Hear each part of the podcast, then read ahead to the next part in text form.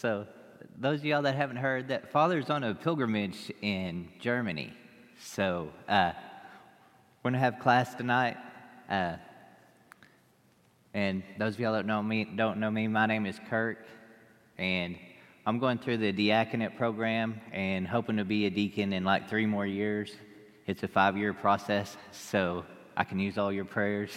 so, uh, because of that, then Father nominated me to to teach this lesson. So we'll see. So hopefully y'all enjoy it and get stuff out of it. Uh, let's start in a, let's start with a prayer.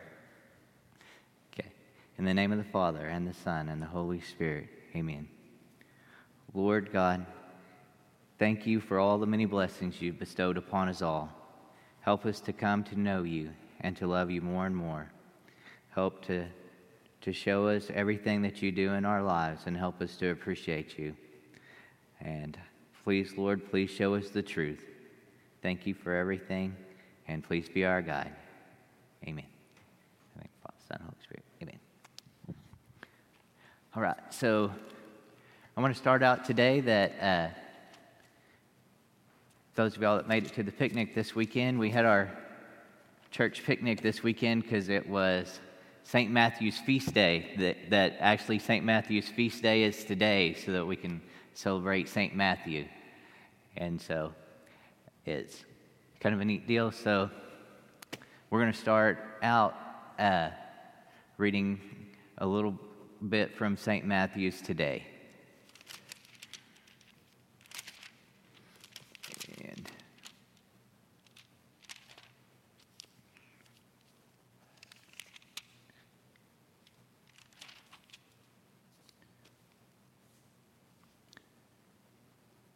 Okay, and so what we're actually going to be talking about today is the Eucharist, and it's kind of uh, it's kind of a deal that they're having a Eucharistic revival.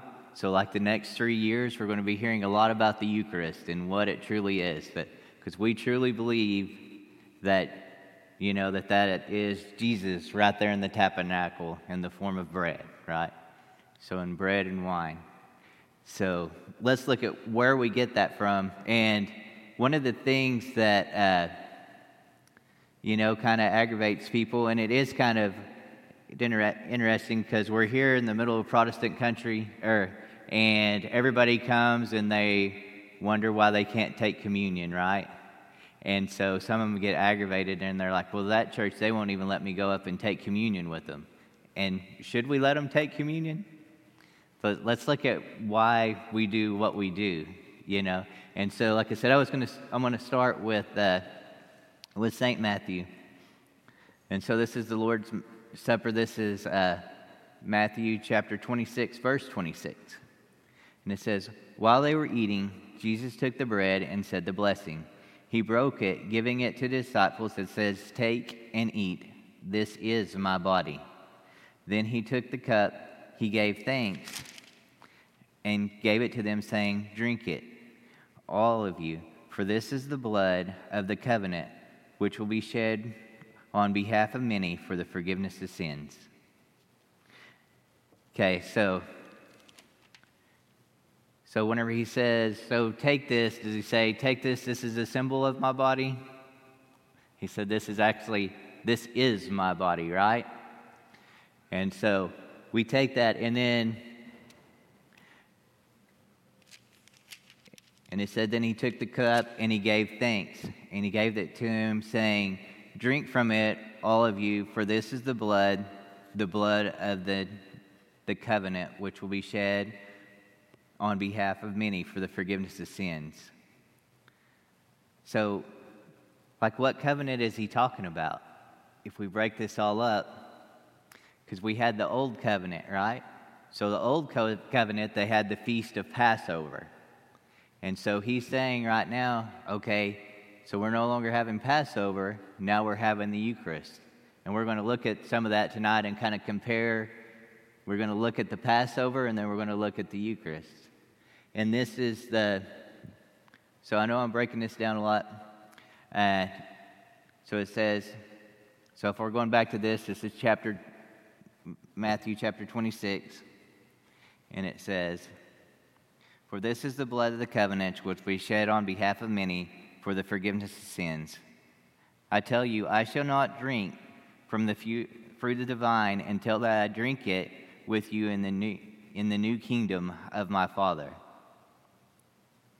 So he's got the new kingdom going on.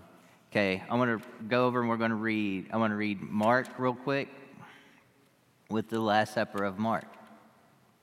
And it says, While he was eating, he took the bread and he said the blessing and broke it and gave it to them and said, Take it, this is my body. And then he took the cup and gave thanks and gave it to them, and they all. He, he took, the, sorry.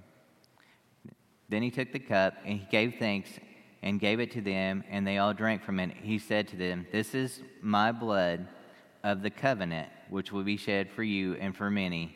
Amen, I say to you, I shall not drink again of the fruit of the vine until the day I drink it in the new kingdom of God. So we can see that Mark and Matthew, it sounds exactly the same, right? And both of those, is there any sign that it's just a symbol? You know, because that's the thing in our brothers and our Protestant brothers and sisters, you know, they're like, oh, it's, it's just a symbol, you know. And so that's the reason why if you go to the Baptist church and they have communion, they're like, okay, everybody just come on up, you know, and everybody get takes communion, right? But the thing is, is what you're receiving there that they'll tell you that's not Jesus. That's just a symbol, you know.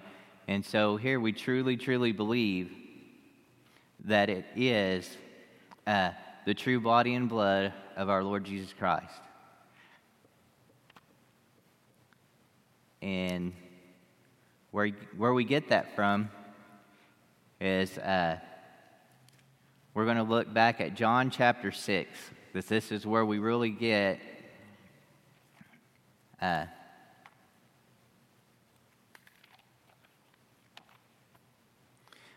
that we really get into the detail. Because we talk about this, the bread of life uh, discourse. In the bread of life discourse, that John, it's kind of interesting that Matthew, Mark, and Luke, they all have the Last Supper discourse where they talk about Jesus blessing the cup and blessing the bread and saying, This is my body and this is my blood. John skips that in his but they say that he actually that his gospel was written last and so he actually kind of put in parts that they didn't have because you know matthew mark and luke all look alike and john looks different. And john's bible was written or gospel was written last. And so in john chapter 6 it starts over. It starts out uh, the multiplication, the multiplication of loaves, you know, where Jesus is there and there's like 5,000 in the crowd and all of his apostles are there and Jesus looked at him and he goes, All these people are hungry. He goes, Y'all feed them. And they're like, uh, We don't have nothing to feed them with, right? And so that's whenever they take the loaves and they multiply them and then they have enough to feed 5,000 people out of five loaves of bread and a few fish, right? And so that's how this starts off. And it goes on then that it says that this was at the time of Passover. So Jesus actually starts this, so we got to think about it. That la- the Last Supper was the Passover, that Jesus celebrated the Passover meal with the apostles right before he was crucified, right? And he said, And this is my blood, and this is, you know, this this is my body is the bread, or the bread is my body, and the wine is my blood. So let's look back at, and it talks about the covenant, and all this will make sense in a minute. But if we go back to Exodus and we actually look at the we look at the uh, Passover. Okay, y'all remember the Passover, right? That it's in Exodus. I'm not going to read it word for word, but it's it's Exodus chapter 11 or or Exodus chapter 12. But if you remember in the Exodus, that this is whenever the Jews, that they were all there and they were all slaves in Egypt, right? And that's when they have the 10 plagues, where they come in and they have the boil, the plague of the boils and the frogs and the gnats and hail that destroys everything. And then the last one that they have is they have the death of the firstborn, where Moses goes in and he talks to the Pharaoh and he said, If you don't let my people go worship God, then we're going to come in and we're going to, or that God is going to come in and he's going to kill every one of your firstborn. Every one of your firstborn children and everything are going to be slaughtered. And Pharaoh, it says, God hardened his heart, and he's like, Nope, y'all aren't leaving. Y'all are staying here. And so during that, that that's when that he actually gives them the Passover deal. And it says, uh, it says, on the 10th of this month, every, every one of your families must procure for itself a lamb, one piece for each household. If a family is too small for a whole lamb, it shall join the nearest household, procuring one and share a lamb to proportion the number of persons to partake of it. The lamb must be a one year old man without one year old male without blemish. You can take it either from the sheep or the goats. You shall keep it until the fourteenth day of the month, and with the whole assembly of Israel it should be slaughtered during the evening twilight. Then you take some of the blood and apply it to the, tor- the two doorposts of every house which they partake of the lamb. The same night they shall eat the roasted flesh and unleavened bread with the bitter herbs, and it shall not be eaten raw or boiled, but roasted with the heads and the innards, and none must be kept beyond the next morning. Whatever is left over in the morning shall be burned up. And it says, and this is how you are to eat it. Okay, so we talked about, uh, you know, that Jesus said that this is the blood, that my blood is the blood of the new of the covenant, right? So the Passover was the covenant before. And you talk about that they had to actually take out a lamb, they had to take care of it, and then they had to slaughter it, and then what did they have to do? They had to eat it, right? So they had to actually eat the lamb, just like Jesus says, You must eat my flesh. So, uh,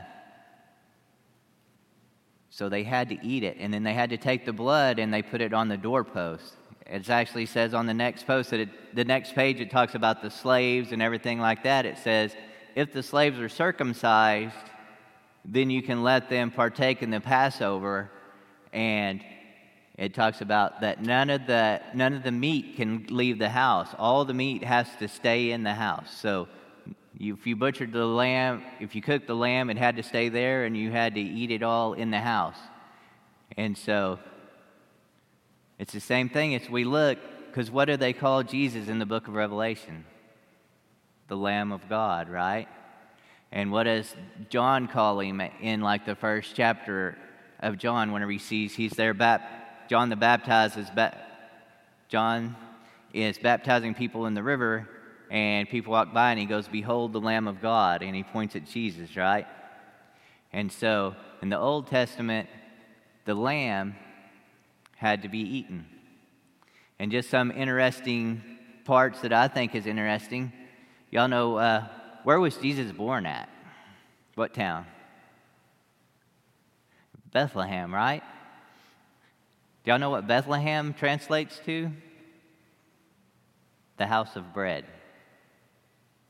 So it's kind of cool. So uh, Jesus is born in the place called the house of bread. And where's he laid when he's born? He's laid in the feed trough, right? So he's laid in the manger.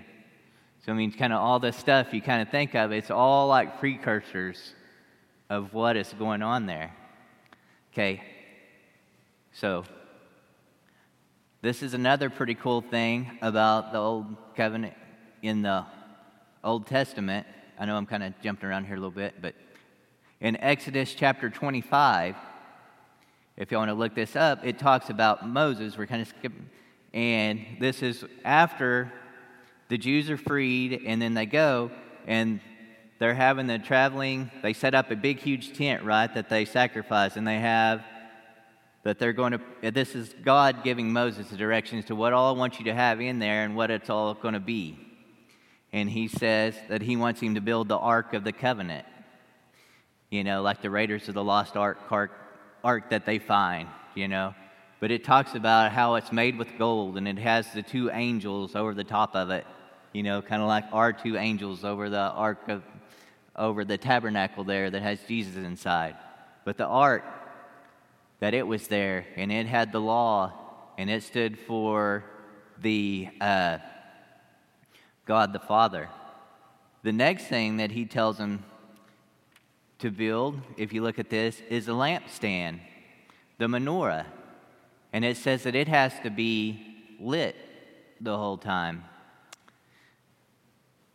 So, whenever we talk about flames and everything like that, what happens in Pentecost, right?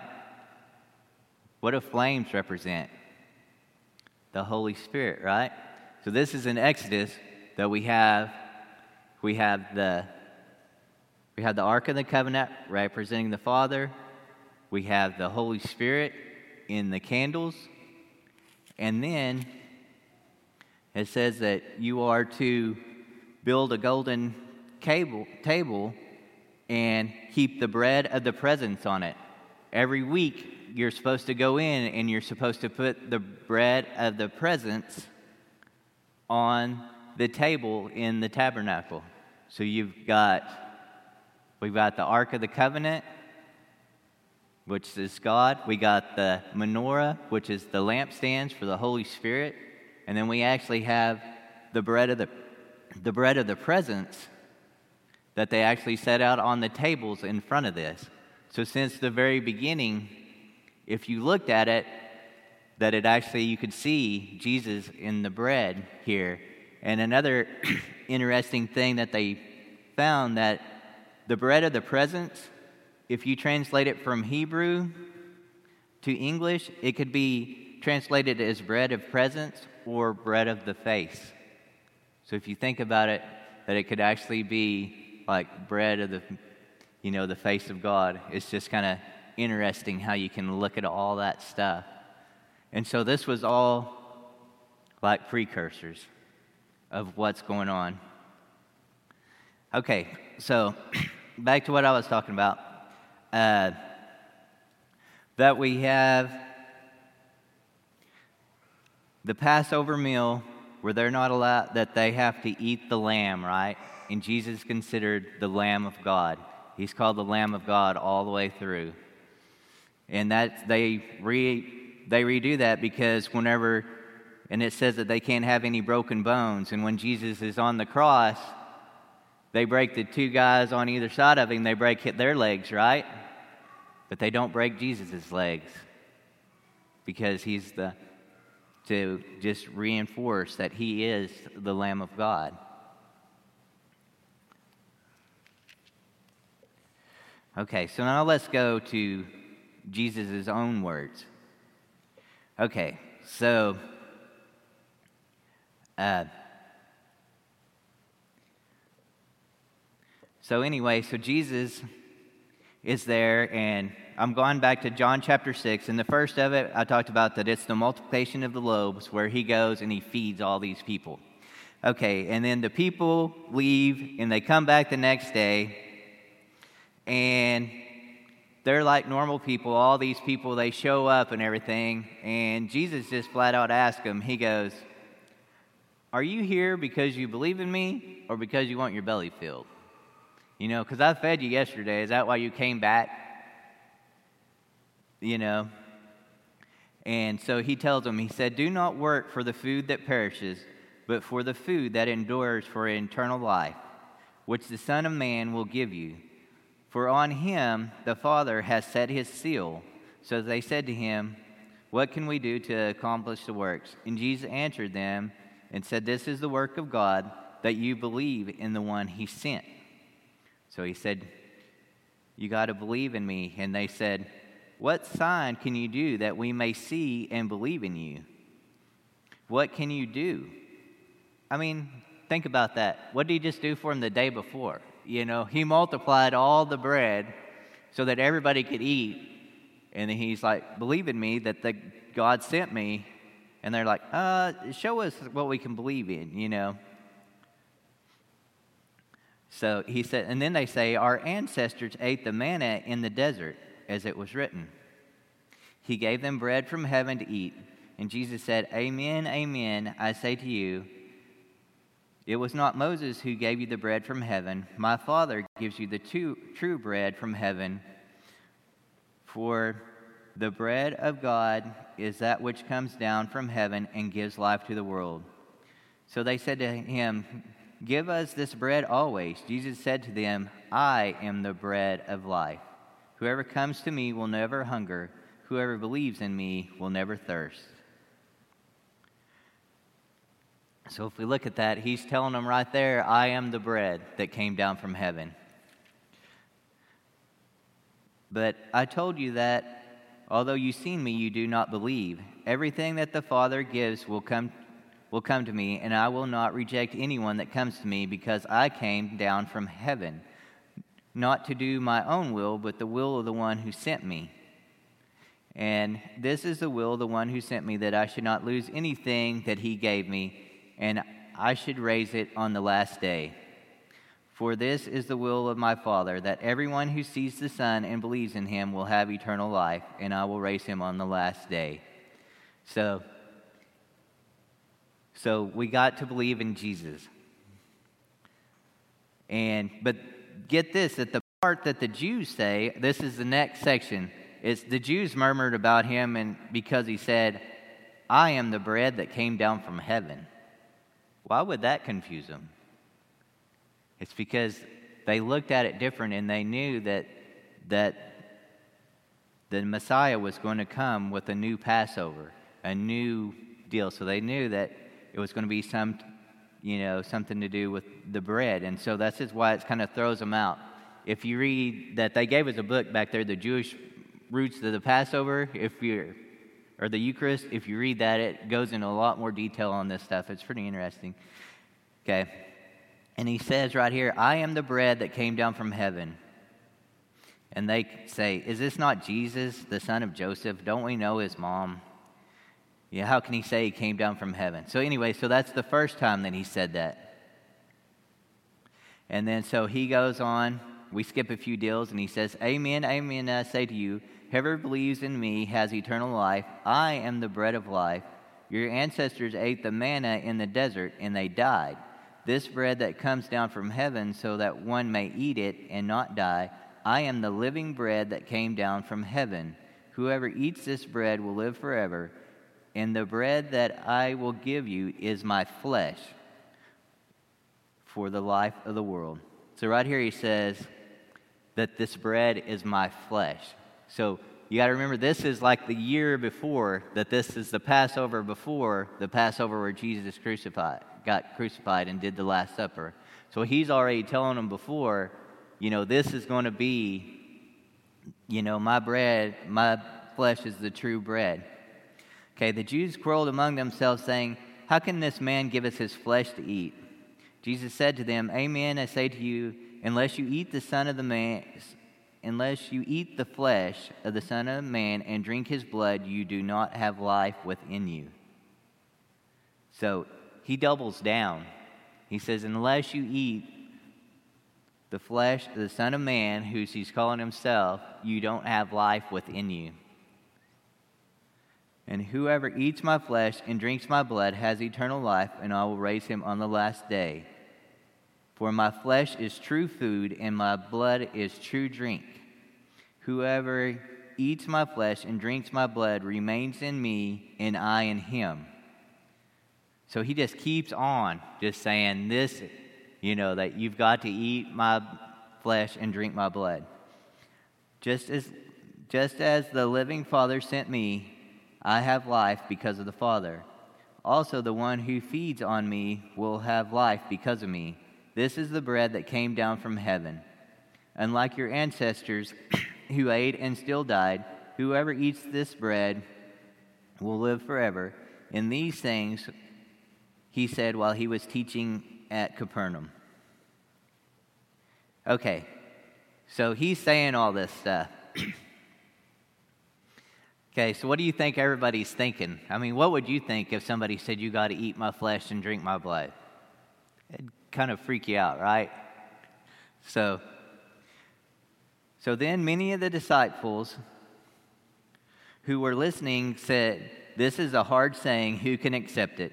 Since Jesus knew his disciples were murmuring about this, he said to them, Does this shock you? What if you were to see the Son of Man ascending to where he was before? So remember that the ones that stuck with him actually seen that, right? After, after he died and was crucified, he came back down and he taught the apostles and disciples, and then they went and then they got to actually see him ascend back up to heaven. Okay. It is the Spirit that gives life, while the flesh is of no avail. The words I have spoken are spirit and life, but there are some of you who do not believe. Jesus knew from the beginning the ones who would not believe and the ones who betrayed him would betray him. For this reason he I have told you that no one can come to me unless it is granted to him by my Father. Okay, so since he's saying all this, and we're already saying that this is kind of scary, uh, but this is kind of an interesting verse right here because this is John 6, John chapter 6, verse 66. So, John 6, 6, 6, right? So, as a result of this, many of his disciples turn, returned to their former way of life and no longer accompanied him. So, remember John 666 that uh, after he told them, You must eat my flesh and drink my blood, a lot of them was like, Peace out. I'm leaving. I can't follow you no more. And so Jesus said, Jesus turned to the 12 and said, Do you want to leave also? And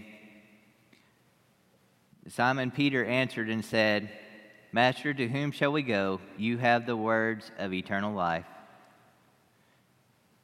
So think about this. You know, like whenever, like there's like parts where in the Bible where Jesus is talking, like the sower of the seeds, you know, whenever he sows the seeds on the different paths and the different types of soil, right? And he tells that to the Jews and they don't get it. And he pulls his apostles over and he goes, Hey guys, this is what it was, you know, and he explains it to them. Okay, right here he says, you got to eat my flesh and drink my blood. And then he just goes, That's it. He doesn't try to say, Oh, I was just speaking figuratively. You know, that really wasn't what it was. This is what it was. He's just like, That's what it is. Are you going to stay or are you going to leave? You know, he just buckles down. And so we can truly see that what he was saying is what he meant. Because if all of your followers are leaving, and these are all people that God loves, and they're all turning around and leaving because what he's saying is too hard. You know, but he's right there and he's just buckling down and he's like, Nope, this is this is what it is. And he he just goes on to uh, to just say, you know, that that that's the way it is. That uh, so we go on. If we go on, let's I'm going to flip over to Corinthians uh, chapter 1, verse 11. So this is another one that's easy to remember that we had John 666. Now we're going to look at Corinthians 1, 11. So 1 Corinthians 1, 1. And but this is the Lord's the Lord's Supper. So this is uh, So, this is what Paul's got to say.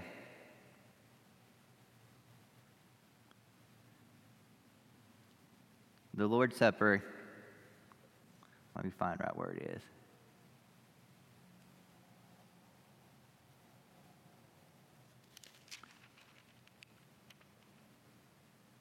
Okay, here we go. Okay, so this is Paul. And remember, Paul, was Paul at the Last Supper? Nope, he got, Jesus found him later, right, when he was going out to kill all the Christians. So we know that Jesus appeared to him and told him stuff. And then also he was trained by the apostles and everything else. And he wrote all these letters. Here's what Paul has to say. He said, For I received from the Lord what I was also what I also handed on to you that the Lord Jesus, on the night was handed over, took bread, and after giving thanks, broke it and said, This is my body that is for you.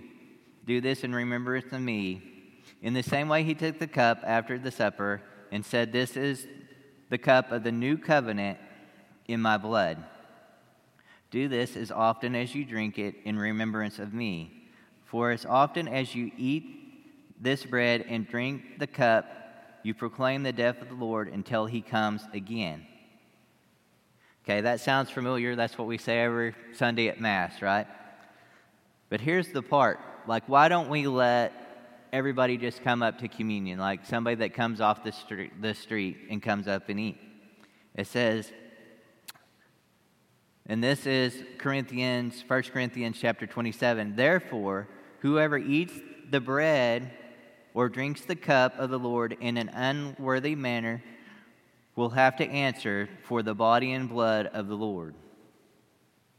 So, do you want to have to answer for the body and blood of the Lord? You know, and so, and if it's just a symbol, why would you have to answer for anything, right? If it's if it's nothing, if it's just pure bread and pure wine and there's nothing, it's not the true body and blood of Jesus, then why would you have to answer for eating a symbol of something, you know, for just eating a piece of bread or drinking wine? Okay, so a person should examine himself so to eat the bread and drink of the cup. For anyone who eats and drinks without discerning the body eats and drinks judgment upon himself. That is why many. That is why many among you are ill and infirm, and a considerable, considerable number are dying.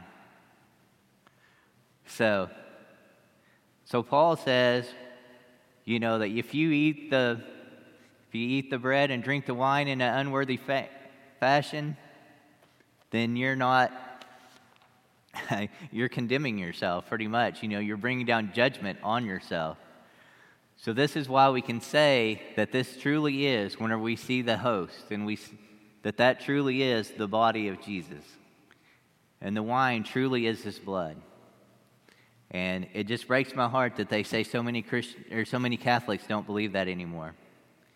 And this is just a few things that from, you know, like some people say, oh, the Catholics made that up, you know, and in the Middle Ages or something. So this is kind of cool. So we got this from John chapter 6. I read that big long discourse thing.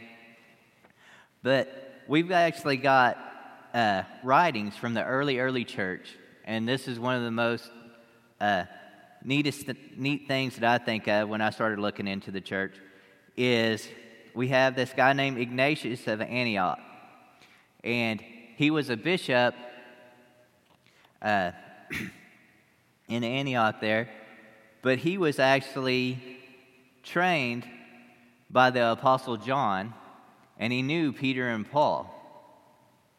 And he was, so he was trained by the guy who wrote the Word of Life discourse, right? And we have his letters. We have actually have seven letters that he wrote because the Romans didn't like the Christians because they weren't worshiping the right gods. And so if it wasn't raining, it was because the Christians weren't praying to the rain god and so it's not raining, so we got to get rid of those Christians because they're not worshiping all the gods. They didn't care if you worship, you could have worshiped uh, God the Father as long as you worship their gods too. But the Christians are like, no, there's only one God. I'm just worshiping Him. And so they're like, okay, you're the reason it's not raining. So anyway, they go and they get the bishop, that they get Ignatius, that's the bishop of Antioch at the time, who was trained by John and they grab him and they drag him all the way from there to Rome because they're parading him around and they're going to make an example of him, right? that we're taking this guy all the way back to Rome and we're going to feed him to lions. This is what's going to happen to you if you don't worship our gods and drop this Christian business. And so, in one of his letters that he wrote, he wrote seven letters, and we can we have them today. You can read their letters. It's, it's awesome. And he says, uh, the, the Docians hold aloft from the Eucharist and from the services of prayer because they refuse to admit that the Eucharist is the flesh of our Savior Jesus Christ, which suffered for our sins and for the goodness of the Father. Uh, the Father raised. So he's saying right here that these people are wrong because they re- refuse to admit that the Eucharist is the true flesh of Jesus our Savior. And so this was from a guy, this was written in around 98 AD, and he actually was trained by the Apostle John, the guy that wrote this. So he obviously believed in that. And then he also has another one. One of his other letters he has is from this guy to the Romans, and he's like, Don't save me before I go there. That, and the only thing I want to eat before I die is the Eucharist. So before I get fed to the lions, and he actually got taken to Rome and fed to the lions. So that didn't end up for, good for him. Okay, there was this other guy who come along about 160 AD. So if you look at that, that's, that's pretty good. So this is still real close to the time of Jesus. And this is Justin Martyr. And his last name was probably not Martyr. That's how he got his name. That this guy, if you want to have courage, you want to have courage like this guy. That he was actually a pagan guy who learned about the Christians and joined the Christian church and then he wrote letters. He wrote two letters called the Apologies to the Roman Emperor Marcus Aurelius. So that's why we have copies of these letters, because he wrote them to the Caesar at the time. And he's like, pretty much, they're long and you can read them all, but it's so fascinating because he's like, quit persecuting the Christians because this is what we believe. And one of the headings, it's all broke down to it, is that we are not cannibals. Why would they think we're cannibals? Because we say we eat the body and blood of Christ, right? So, because we said that, that the Romans would say, see, they're cannibals. They go and eat the flesh of their God. You know, they, they say they eat the flesh of this guy. So, so and this is a, just a little clip of one of the letters that he actually wrote to the Roman emperor at the time. This food we call the Eucharist, of which no one is allowed to partake except for the one that believes the things that we teach are true. Okay, so think about that. When we say that our Protestant brothers and sisters that come to like a funeral or something, that it feels kind of weird. It does feel kind of weird for me to say, okay, you know, you can go up for a blessing, but you know, you're not supposed to take communion. But this is what? That this is this is from the year 160 AD you know, so 160. So this was already the custom. So no one is allowed to partake of except for one that believes the things that we teach are true and has received the washing for the forgiveness of sins. What would that be? Baptism, right?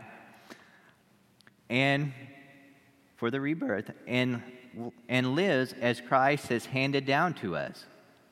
For we do not receive these things as common bread and common drink but as Jesus Christ, our Savior, being incarnate by God's Word, took flesh and blood for our salvation. And we have been taught that the food consecrated by the word of the prayer, like the priest does, which comes from Him, which is our, which is our flesh and blood, are nourished and transformed, is the flesh and blood of the incarnate Jesus.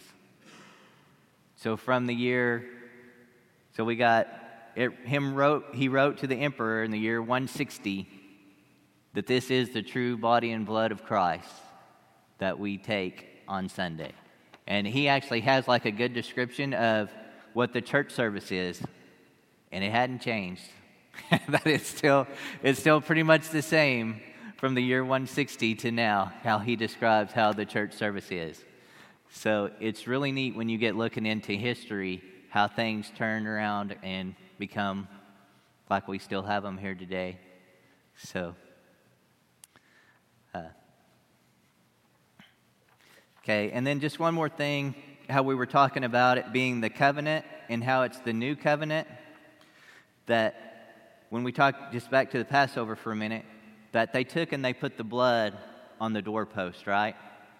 And they actually used a hyssop branch. It says that they took the hyssop and the hyssop uh, bush and they put the blood on the doorpost. And then the starting of the Last Supper is the starting of the Passover meal. And if you notice in the Passover meal, it never says anything about a lamb. It just talks about the bread and the wine and all this stuff. And then the historians all say that by reading the gospel accounts that Jesus never finishes the Passover, but he says, "I will not drink of the fruit of vine again until the new covenant until I'm in it with the new covenant." And then at the very end when Jesus is getting crucified, that he, he says, uh, so he's up there, he's getting crucified, just like they killed the lamb, they're killing Jesus. And at the very last thing that he said, he says, it is, he's like, I thirst. So they take a, they take a sponge and they dip it into the common wine when he says, I'm not going to drink the wine again until the new kingdom comes. They take the sponge on a hyssop branch, the same type of thing that they put the blood on the doorpost with. They dip the sponge on the hyssop branch, hold it up to his mouth. Jesus sips a sip of wine because he couldn't have been thirsty before that time, right? And, uh, and after he sips the sip of wine, then he goes, It is finished, and he dies. And so the Passover is finished through there. So that's how it's actually the, the new covenant is finished. That the Passover switched from you have to sacrifice a lamb to the sacrifice we have on the altar every Sunday. So, I don't know. There's a lot more to it. You can go on forever, but we'll call that good for tonight. So, let's end in a prayer. In the name of the Father, and to the Son, and to the Holy Spirit. Lord God, thank you for letting us have this time tonight. Uh, Please help us to have learned something and to, to grow closer to you. Help us to uh, become closer to you in our hearts. Open up our hearts and our minds to see you in everything and help us to love you more and more. Let's say the Our Father together. Our Father, who art in heaven, hallowed be thy name. Thy kingdom come, thy will be done, on earth as it is in heaven. Give us this day our daily bread, and forgive us our trespasses as we forgive those who trespass against us. And lead us not into temptation, but deliver us from evil. Amen. In the name of Father, Son, Holy Spirit. Amen. All right. That's it. And then just another little deal when we're going to talk about this. Father's still going to be gone next week. So if you want to come back, it, it's me again next week, but Father will be back after that. Uh, but we're going to go through the Our Father because, like we just said, give us this day our daily bread. And if you look at it in Hebrew, it's actually give us today our super bread. And it's like, so we'll, we'll talk more about that, that it's not just like daily bread. Because why would you say, give us this day our daily bread? Why would you say day twice, you know? So we'll look at that kind of stuff next week if y'all want to come back. All right, y'all have a good evening.